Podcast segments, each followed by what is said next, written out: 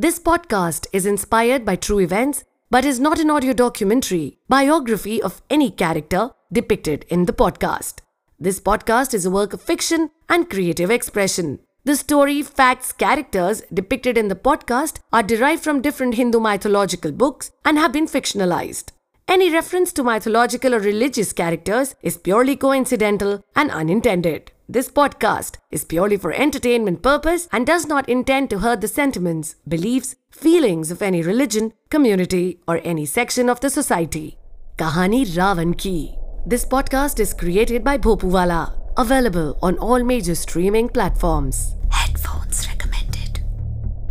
युद्ध भूमि में कभी कभी आपके समक्ष आपके अपने भी शत्रु की भांति शस्त्र उठाए खड़े होते हैं। किंतु इसका निर्णय आपको लेना होता है कि अपनों के प्रेम में आकर आपको युद्ध में पराजित होना है या फिर अपनों से युद्ध कर अपनी विजय को सुनिश्चित।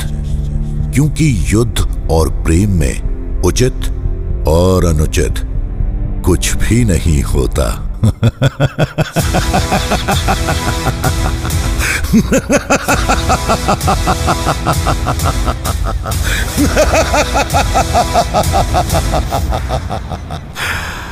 जिस युद्ध में आपके अपने ही आपका साथ छोड़ दें, आप अपने प्रिय पुत्र और भाइयों को खो दें। समस्त समाज में आपका उपहास उड़ाया जा रहा हो। और आपकी प्रजा आप पर विश्वास करना बंद कर दे तो आप इस कठिन समय में क्या करेंगे? स्वयं की निंदा या पश्चाताप? किंतु लंका पति नरेश दशानन रावण ऐसा कदापि नहीं कर सकता। चूहों की भांति जीवन यापन करना महाबली रावण ने सीखा ही नहीं।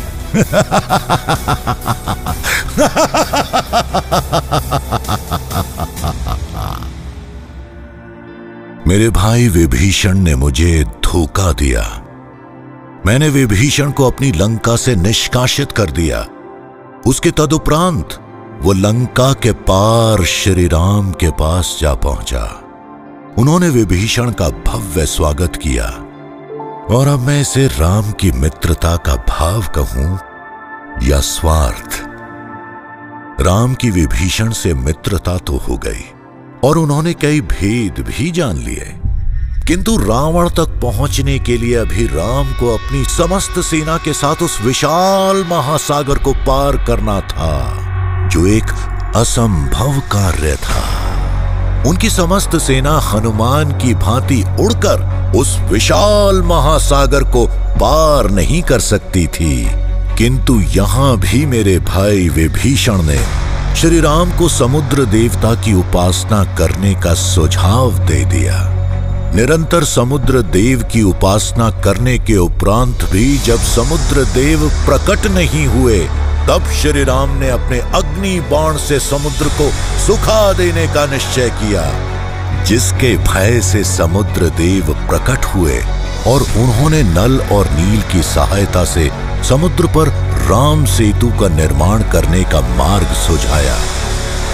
अब वो समय आ गया था जब श्री राम को अपनी सेना सहित लंका की ओर कूच करना था और यह कार्य करने के पूर्व उन्हें समुद्र तट पर लंका विजय हेतु यज्ञ करना था, जिसके लिए उन्हें एक शिवलिंग की स्थापना करनी थी और इस कार्य को पूर्ण करने के लिए एक पुरोहित की, जो शिव भक्त, प्रकांड विद्वान पंडित और समस्त वेदों का ज्ञाता हो। और मेरे लिए तो यह कार्य अत्यंत सरल था। श्री राम ने जामवंत को दूत बना मुझे पुरोहित बनकर उस यज्ञ को पूर्ण करने हेतु निमंत्रण भेजा।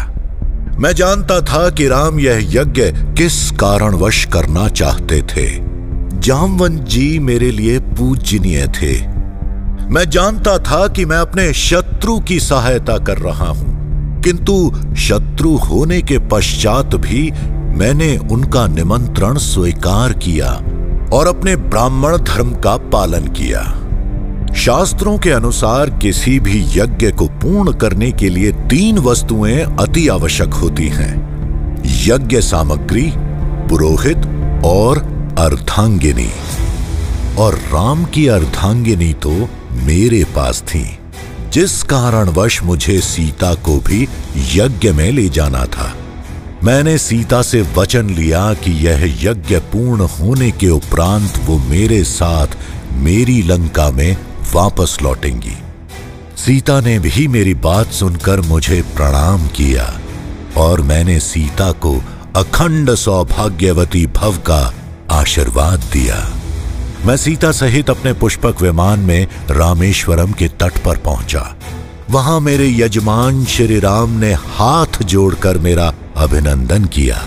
बिना विलंब किए मैंने यज्ञ और शिवलिंग की स्थापना का कार्य आरंभ किया। मैंने पूरे विधि विधान के अनुसार यह अनुष्ठान संपन्न करवाया, जिसके उपरांत मेरे यजमान श्री राम ने मुझसे मेरी दक्षिणा के बारे में पूछा। मैं जानता था कि मेरे यजमान वनवासी हैं। किंतु स्वर्ण नगरी के राजा की दक्षिणा संपत्ति तो कदापि नहीं हो सकती।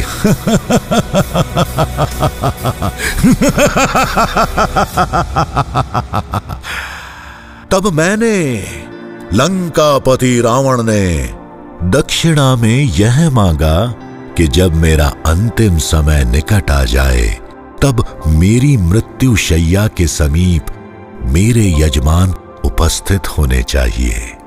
मेरे यजमान, श्री राम ने मुझे यह वचन दिया और मेरे चरण स्पर्श किए, जिसके पश्चात मेरे मुख से केवल यही निकला, विजयी भवा।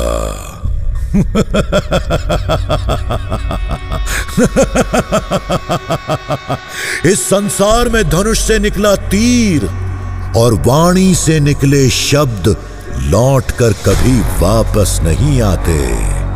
कहानी के अगले भाग में मैं आपको बताऊँगा कि राम को दिया विजयी भव का आशीर्वाद किस प्रकार मेरी समस्त लंका को काल का ग्रास बना गया। लेकिन जो दे दिया, सो दे दिया।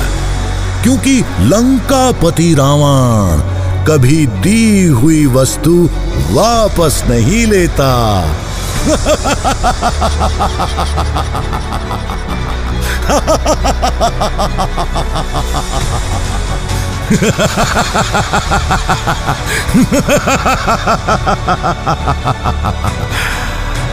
मैं कहानी रावण की a Bhopuwala production available on all major streaming platforms.